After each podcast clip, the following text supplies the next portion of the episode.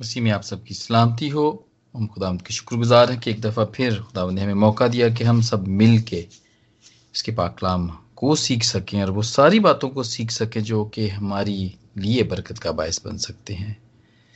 تو جیسے کہ سسٹر نے کہا، دو حوالے یہاں پہ لکھے گئے ہیں۔ اور زبور بتیس ہے، پہلے وہ پڑھا جائے پلیز۔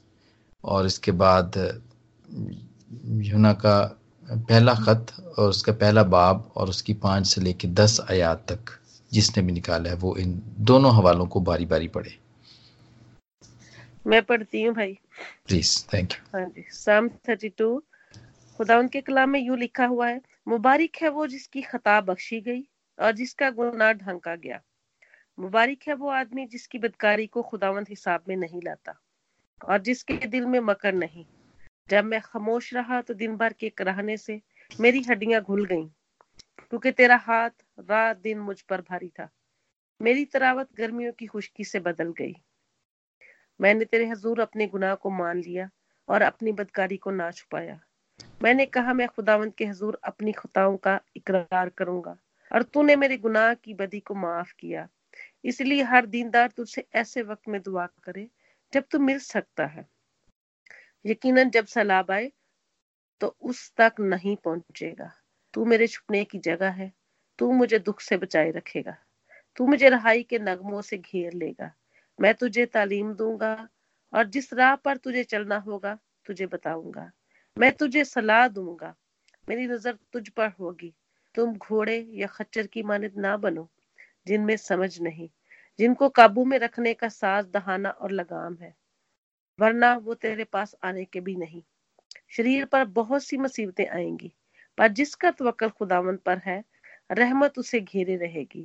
اے ساد کو خداون میں خوش و خرم رہو اور اے راس دلو خوشی سے للکارو۔ آمین۔ یہونا کا پہلا عام خط اس کا پہلا بات اور اس کی پانچ آئے سے دس آئے جی۔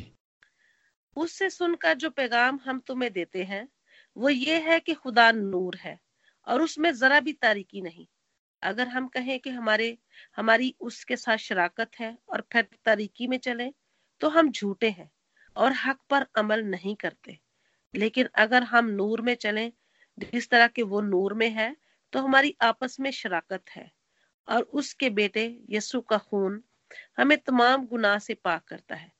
اگر ہم کہیں کہ ہم بے گناہ ہیں، تو اپنے آپ کو فریب دیتے ہیں اور ہم میں سچائی نہیں۔ اگر اپنے گناہوں کا اقرار کریں، تو وہ ہمارے گناہوں کے معاف کرنے اور ہمیں ساری ناراضی سے پاک کرنے میں سچا اور عادل ہے۔ اگر کہیں کہ ہم نے گناہ نہیں کیا، تو اسے جھوٹا ٹھہراتے ہیں اور اس کا کلام ہم میں نہیں ہے۔ خدا ان کے پاک کلام کے پڑھے اور سنے جانے پر اس کی برکت ہو۔ آمین۔ کا شکر ہو۔ جی میرے عزیزو، ہم پچھلے کچھ ہفتوں سے ہم سیکرامنٹس کے بارے میں سیکھ رہے ہیں، جو کہ ساتھ ہیں۔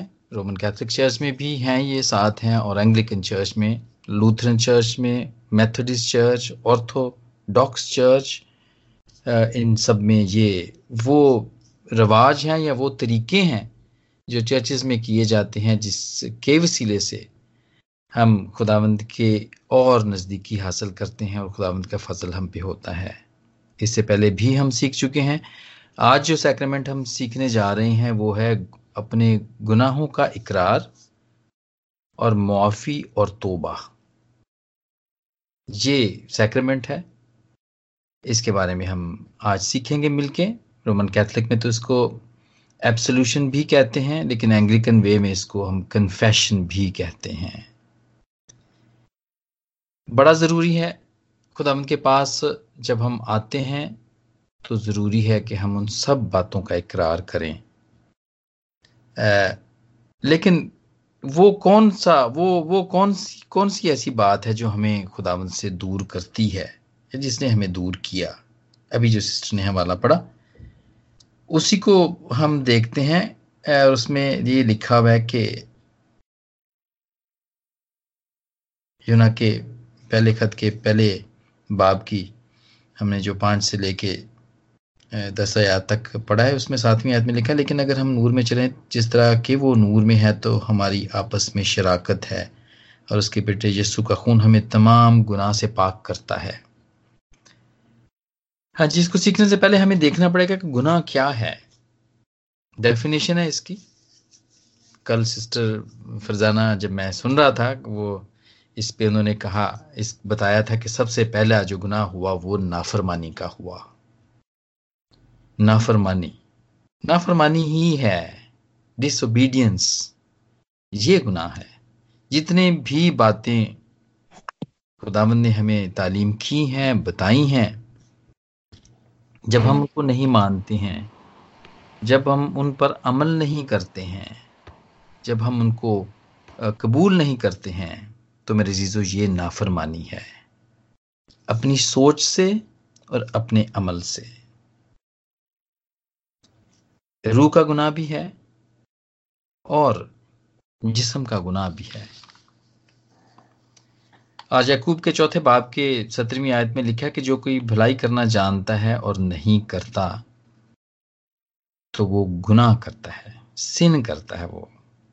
بھلائی کرنا جانتا ہے مطلب نیکی کرنا جانتا ہے، اس کو پتا ہے کہ یہ اچھا کام ہے، میں اس کو، مجھے کرنا چاہیے، اور پھر نہیں کرتا تو وہ اس کے لیے گناہ ہو جاتا ہے۔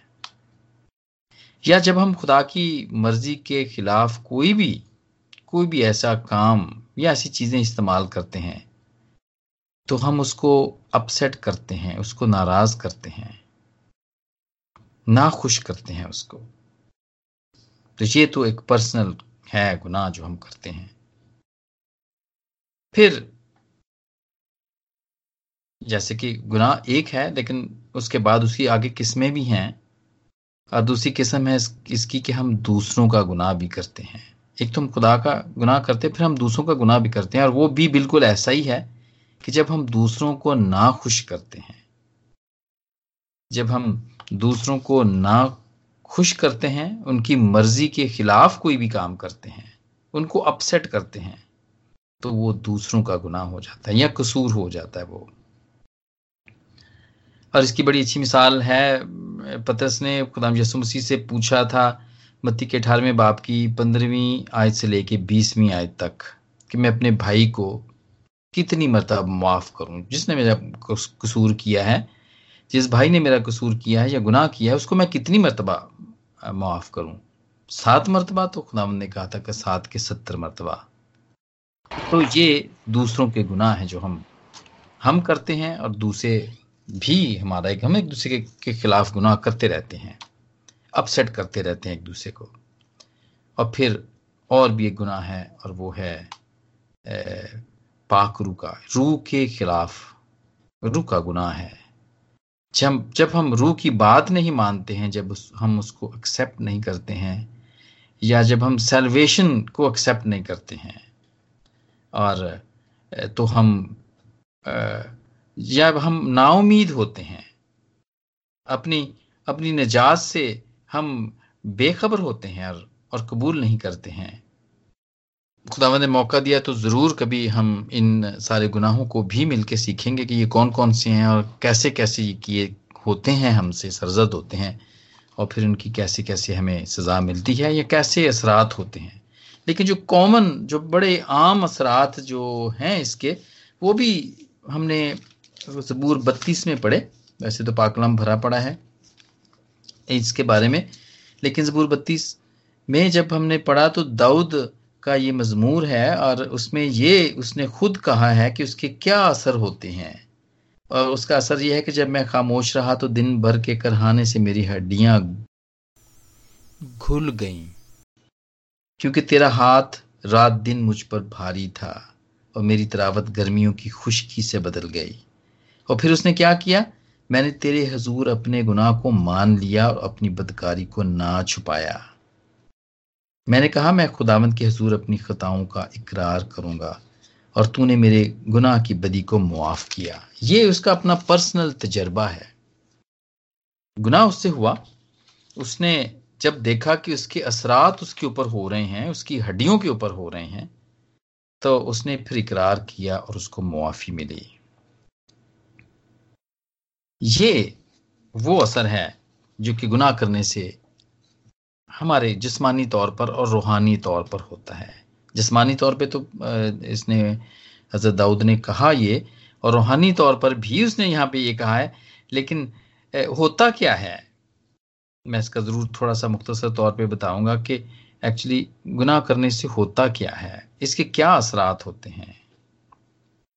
بالکل یہ کوئی پاکلام میں اگر ہم پہلے ہی دیکھیں حضرت آدم کو دیکھیں اور اما ہوا کو دیکھیں، تو ان کے اوپر جو اثرات تھے وہ بھی یہی تھے۔ پشیمانی ہوتی ہے، گلٹ ہوتا ہے۔ گلٹ کہ یہ میں نے کیا کر دیا؟ جسمانی طور پر اور روحانی طور پر۔ بھاری پن بھاری پن بھارا بھارا ڈپریشن ڈپریشن میں ہم چلے جاتے کہ یہ ہم نے کیا کر دیا۔ یہ تو بہت بڑا گناہ کر دیا ہم نے۔ اور جو اس بات کو نہیں سمجھتا اور جو کہتا ہے کہ یہ کچھ بھی نہیں، یہ گناہ نہیں ہے، یہ جائز ہے۔ تو اس کے لیے اسی جنا کے پہلے خط میں ہی پہلے باپ کی نامی آیت میں لکھا ہے کہ جو پھر اس بات کو نہیں مانتا، ابھی سسٹر نے اس کا اس کو پڑھا، کہ اگر اپنے گناہوں کا اقرار کریں تو وہ ہمارے گناہوں کو معاف کرنے اور ہمیں ساری ناراضی سے پاک کرنے میں سچا اور عادل ہے۔ اور اگر کہیں کہ ہم نے گناہ نہیں کیا، تو اسے جھوٹا ٹھہراتے ہیں اور اس کا کلام ہم میں نہیں ہے۔ یہ ایک اور گناہ ہو جاتا ہے کہ ہم ہم جب ہم اس بات کو مانتے ہی نہیں ہیں کہ ہم نے گناہ کیا ہے، تو پھر ہم اسے جھوٹا ٹھہراتے ہیں۔ تو یہ ہے ہسٹری تھوڑی سی اس کی، اس سیکرمنٹ کے پیچھے کہ ہم کس چیز کا اقرار کریں اور کس چیز کی معافی مانگیں اور کس چیز سے توبہ کریں۔ میرے، یہاں پر ایک واقعہ یاد آ گیا۔ چونکہ بزرگ تھے میرے، دو بزرگ تھے، میرے انکل اور آنٹی تھے اور ان کا بھائی ایک سال کے بعد ان کے پاس آیا۔ تو وہ اس سے ناراض ہو گئے۔ وہ ناراض تھے، پہلے سے ناراض تھے اور اس کو پتا بھی نہیں تھا۔ چھوٹے بھائی کو پتا بھی نہیں تھا کہ یہ ہم سے یعنی یہ دونوں مجھ سے ناراض ہیں۔ تو بڑا جو بھائی ہے، وہ وکالت کرتا ہے چھوٹے کی اور کہتا ہے کہ تو جا کر اور اپنی بھابھی سے معافی مانگ۔ معافی مانگ لے اس سے۔ لیکن چھوٹے بھائی کو تو پتا ہی نہیں ہوتا کہ اس نے کیا کیا ہوتا تو کہتا ہے، میں کس بات کی معافی مانگوں؟ تو اس بات میں ان کی تکرار ہوتی ہے۔ وہ کہتا ہے جی جو بھی بات تھی، بس تم کہو جا کے کہ مجھے بھابھی معاف کر دو، مجھ سے غلطی ہوگی، مجھے گناہ ہو گیا مجھ سے۔ کہتا ہے جی میں معافی نہیں مانگ سکتا جب تک مجھے پتا نہ چلے کہ کیا غلطی تھی، کیا گناہ تھا میرا۔ تو میرے چیزوں کبھی کبھی ایسا ہوتا ہے۔ بہت سارے لوگوں کے ساتھ ایسا ہوتا ہے۔ پتا نہیں چلتا ہے کہ کیا غلطی کی ہے، کیا گناہ کیا ہے ہم نے۔ لیکن ہم اٹھتے بیٹھتے سوتے جاگتے۔ سوچنے سے، عمل کرنے سے ہم گناہ کرتے رہتے ہیں۔ ہم کرتے رہتے ہیں۔ اور یہ جو سیکرمنٹ ہے، یہ جو طریقہ ہے عبادت کا، جب ہم عبادت کرنے جاتے ہیں، کہ خدا مند کا فضل ہم پر ہو اور خدا ہم سے راضی ہو اور ہماری وہ دعاؤں کو سنیں اور ہمیں، ہم اس کی رفاقت میں جا سکیں۔ یہ اسی کے بارے میں ہے کہ ہم جتنے بھی گناہ، چاہے ہم جانتے ہیں، چاہے ہم کبھی نہیں بھی جانتے، ہم ان کی معافی مانگیں۔ ان کا اقرار کریں، ان کا اقرار کریں، معافی مانگیں، اور پھر اس بات کا عزم کریں کہ ہم آئندہ سے اسے نہیں کریں گے۔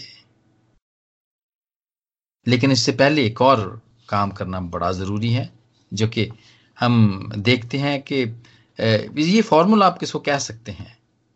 سب سے پہلے یہ، جو، متی کے چھٹے باب کے چودویں اور پندرہویں آیت میں لکھا ہے کہ اگر تم آدمیوں کے قصور معاف کرو گے تو تمہارا آسمانی باپ باپ بھی تم کو معاف کرے گا۔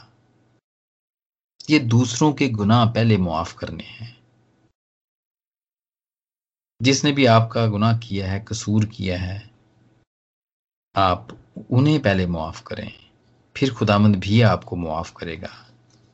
اور یہ اس، ہم نے تمثیل میں بھی یہ بات سیکھی تھی، اس ظالم نوکر کی، جس کو کہ معاف کیا گیا، لیکن پھر اس نے جا کے، باہر جا کے جس نے اس کا قرضہ دینا تھا، اس نے اس کو پکڑ کے مارا، اس کہا کہ تو مجھے ابھی قرضہ دے، ورنہ میں تجھے جیل بھیج دوں گا۔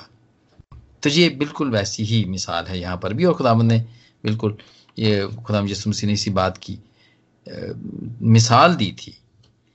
تو سب سے پہلے ہمیں دوسروں کے گناہ معاف کرنے ہیں، ان کے قصور معاف کرنے، جیسا کہ دوائر بانی میں بھی ہے، جس ہم اپنے قرضداروں کو معاف کرتے ہیں تو بھی ہمارے قصور ہمیں معاف کر۔ تو اس کے بعد پھر ہمیں آسمانی باپ بھی ہمیں معاف کرے گا۔ اب جیسا کہ میں نے پہلے کہا کہ کیوں معافی مانگے کیوں، کیا، کیوں ضروری ہے؟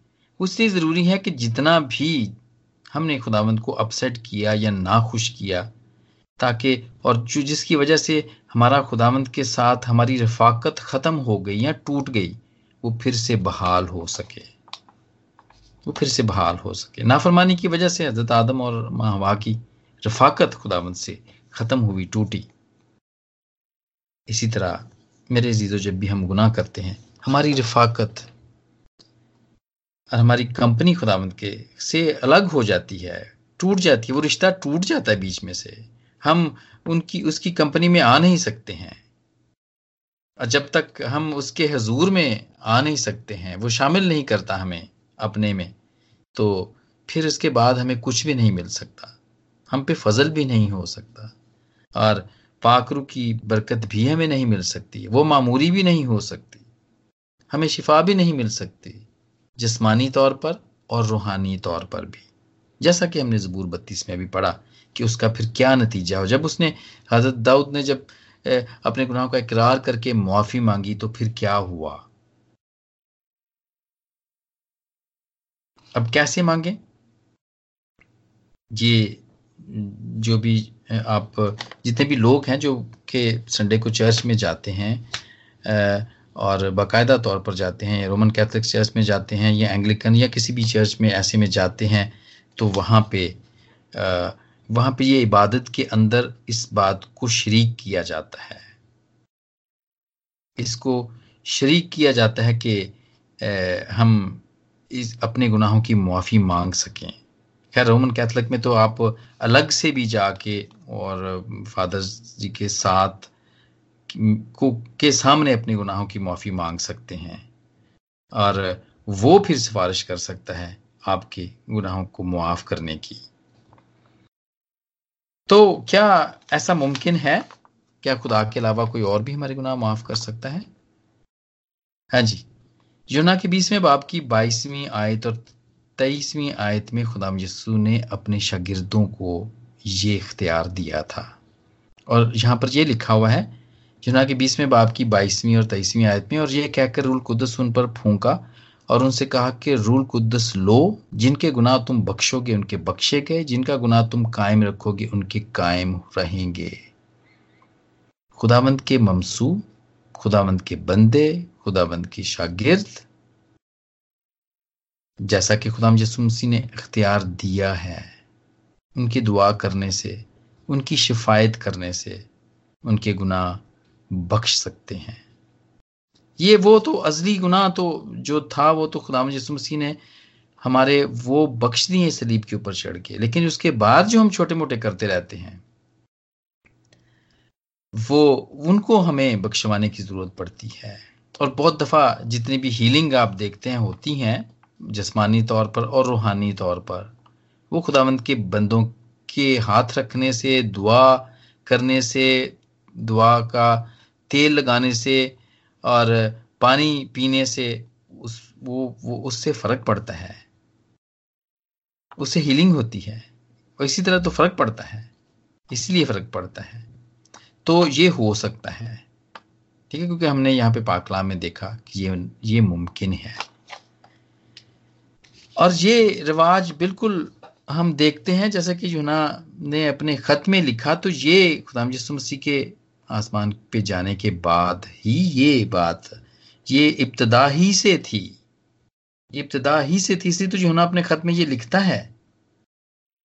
اور پادروس رسول بھی اپنے خطوں میں لکھتا ہے کہ گناہ کو معاف اپنے اپنے گناہوں کا اقرار کریں تاکہ خدا مد ہمیں معاف کریں۔ اسی اسی بات کو دوسرے گرنتھیوں کی ساتویں آیت دوسرے گرنتھیوں کے ساتویں باپ کی نامی اور دسویں آیت میں، پالوس رسول نے زبور بتیس کو کوٹ کیا ہے اور وہ کہا، ایک مبارک ہیں وہ جن کے گناہ ڈھانکے گئے یا بخشے گئے اور جن کی خطا بخشی گئی۔ وہ مبارک ہیں they are blessed they are blessed اور اس کے علاوہ بھی بہت سارے اور ایسے ریفرنس ہمیں ملیں گے جہاں پہ سب رسول اور سب خدا مند کے جو مقدسین ہیں، وہ کہتے ہیں کہ ہم اپنے گناہوں کا اقرار کریں۔ امسال، ہمیں داؤد بادشاہ کے بعد ہمیں اس کے بیٹے کی، سلیمان بادشاہ کی بات امسال کے اٹھائیسویں باپ کی تیرہویں آیت میں ہے کہ جو اپنے گناہوں کو چھپاتا ہے، وہ کامیاب نہ ہوگا، لیکن جو ان کا اقرار کرتا ہے اور ان کو ترک کرتا ہے، اس پر رحمت ہوگی۔ اس پر رحمت ہوگی۔ اور رومیو کے چوتھے باپ کی آٹھویں آیت میں ہے کہ مبارک ہے وہ شخص جس کا گنا خدا محسوب کاؤنٹ یعنی کاؤنٹ نہیں کرے گا، اس کا گنا نہیں جائے گا۔ تو ہمیں بہت سارے ایسے حوالے ملتے ہیں جس سے ہمیں یہ پتہ چلتا ہے اور اس بات کو وہ انفورس کرتے ہیں یا زور دے کے کہتے ہیں کہ یہ ضروری ہے کرنا۔ یہ کرنا ضروری ہے۔ یہ رسولوں کے زمانے سے ہی یہ تھا، اس کی یعنی کہ پہلی صدی سے ہی یہ رسولوں نے یہ تعلیم دی اور لیکن بارہویں صدی میں اس کو باقاعدہ طور پر عبادت کی ترتیب میں شامل کیا گیا۔ اور ہر عبادت کے اندر جب آپ ویری اسٹرکچرل چرچ میں جائیں گے تو ضرور ایک حصہ وہاں پہ عبادت کے شروع کے اندر ہی ایسا ہوتا ہے جس میں گناہوں کا اقرار کیا جاتا ہے۔ اور اس کے بعد عبادت کو پھر آگے بڑھایا جاتا ہے۔ یعقوب کے پانچویں باپ کی سولہویں آیت میں ہے بس تم آپس میں ایک دوسرے سے اپنے اپنے گناہوں کا اقرار کرو اور ایک دوسرے کے لیے دعا کرو کہ شفا پاؤ۔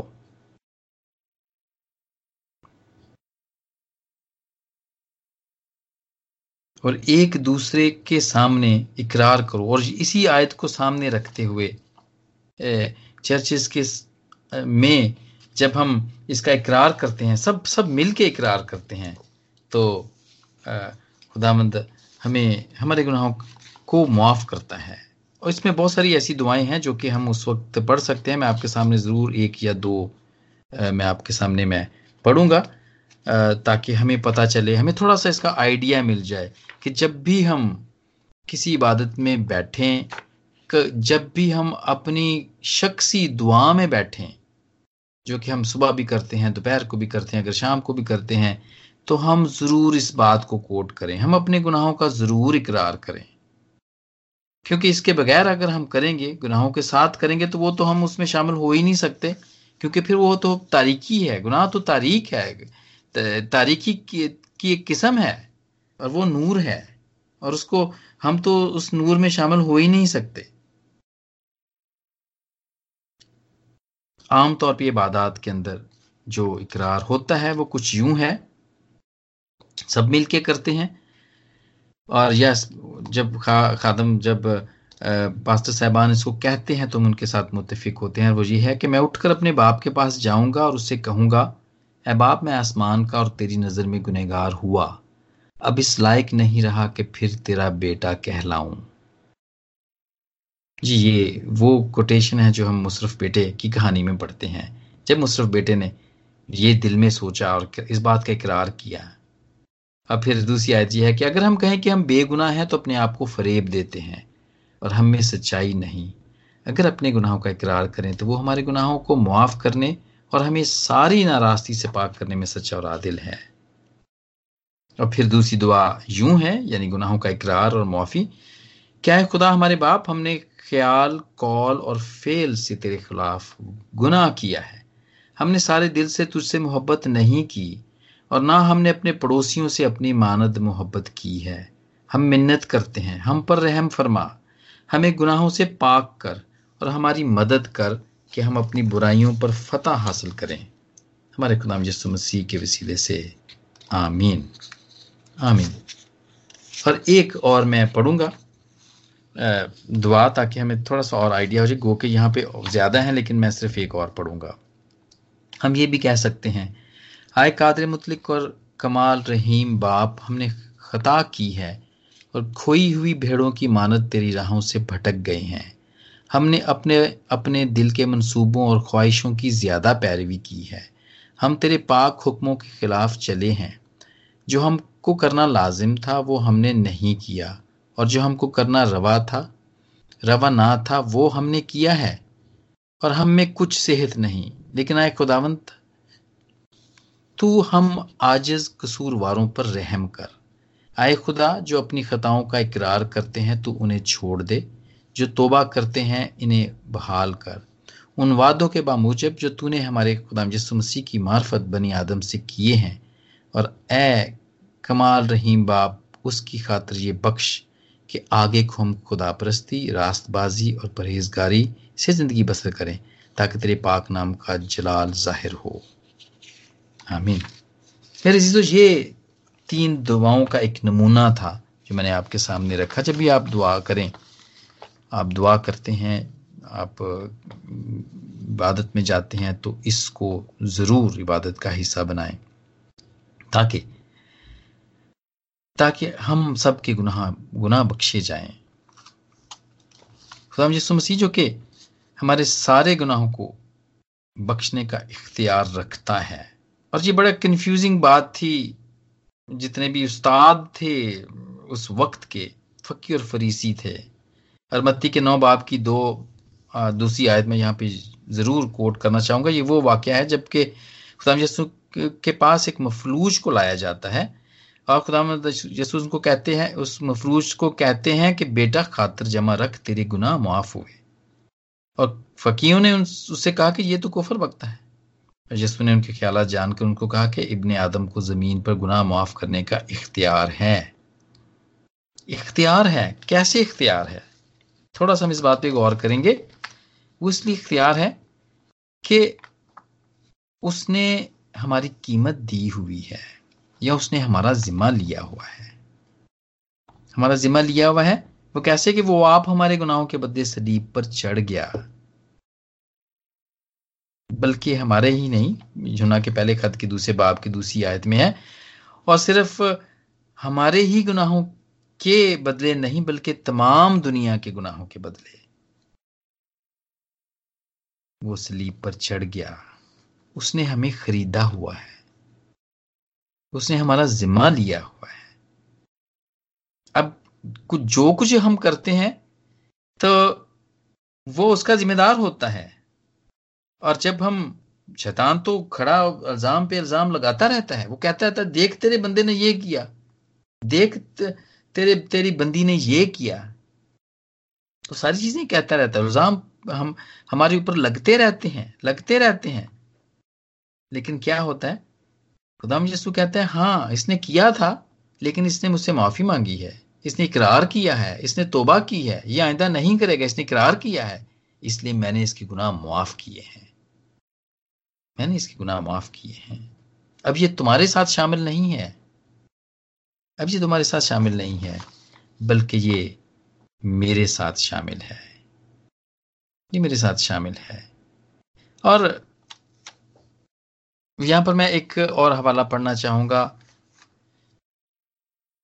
اور وہ حوالہ ہے رومیو کے چھٹے باب کا کی پندرہویں اور اٹھارہویں آیت میں میں یہ حوالہ پایا جاتا ہے اور وہ یہ ہے کہ کیا تم کیا تم نہیں جانتے کہ جس کی فمبرداری کے لیے تم اپنے آپ کو غلاموں کی طرح حوالہ، حوالے کر دیتے ہو، اسی کے غلام ہو۔ اور جس کے فمبردار ہو خواہ گناہ کے جس کا انجام موت ہے۔ خواہ فمبرداری کے، جس کا انجام راست بازی ہے۔ یہ شیطان کہتا رہتا ہے کہ نہیں نہیں، یہ تو میرا غلام ہے، یہ اس نے گناہ ابھی کیا ہے، یہ تھوڑی دیر پہلے اس نے کیا تھا۔ یہ گیبت کر رہا تھا فلاں سسٹر کی۔ یہ اس پہ الزام لگا رہا تھا، دیکھیں۔ یہ اس پہ ہنس رہا تھا، وہ گیت گا رہی تھی اور ٹوٹے پھوٹے الفاظ کے اندر اور اس کی سر بھی ٹھیک نہیں تھی، لے بھی ٹھیک نہیں تھی۔ تو یہ ہنس رہی تھی اس کے اوپر، یہ اس کا گناہ ہے، یہ بی بھی کیا یہ تو میرا غلام ہے۔ تو خدام جسم سی وہ کہتے ہیں کہ نہیں، ٹھیک ہے، اس نے یہ کیا تھا، لیکن اس نے اقرار کیا ہے اقرار کر کے اس نے اس بات کی معافی مانگی اور یہ آئندہ نہیں کرے گی یا نہیں کرے گا۔ یہ تیرا غلام نہیں ہے، یہ میرا فممبردار ہے۔ یہ میرا فممبردار ہے، یہ راست باز ہے۔ اور میرے عزیزو راست باز جو سب سے پہلا بڑا راست باز جو کہ باپ ابراہم ہے، جس کو راست بازوں کا باپ کہا جاتا ہے۔ اس کو راست باز کیوں کہا جاتا ہے؟ اس لیے کہ وہ حکم، اس نے حکم مانا۔ حکم ماننا ہی راست بازی گنا گیا اس کے لیے۔ یعنی کہ فرممبرداری اس کے لیے خدا من نے اس کو کہا کہ اپنے ناتوں اپنے ناطے داروں کو، اپنے گھر کو چھوڑ کے ان میں سے نکل جا۔ اور اس نے یہ بات مانی۔ اور جب لوت سے جدا ہونے لگا، وہ تو اس کو کہا گیا کہ لوت جدا ہو گیا اس کو یہ کہا گیا کہ تم یہیں ٹھہرے رہو۔ وہ ٹھہرا رہا۔ اور اس کے علاوہ جب اس کو اولاد دینی تھی، جب اس کو یہ کہنا تھا کہ دیکھ میں تجھے آسمان کے ستاروں اور ریت کے ذرے جتنی اولاد میں تمہیں دوں گا، تو اس بات کو اس نے مانا۔ اور یہ اس کے لیے راست بازی گنا گیا۔ وہ شیطان کا غلام نہیں ہوا۔ وہ فممبردار رہا اور وہ راست باز کہلایا۔ وہ راست باز کہلایا۔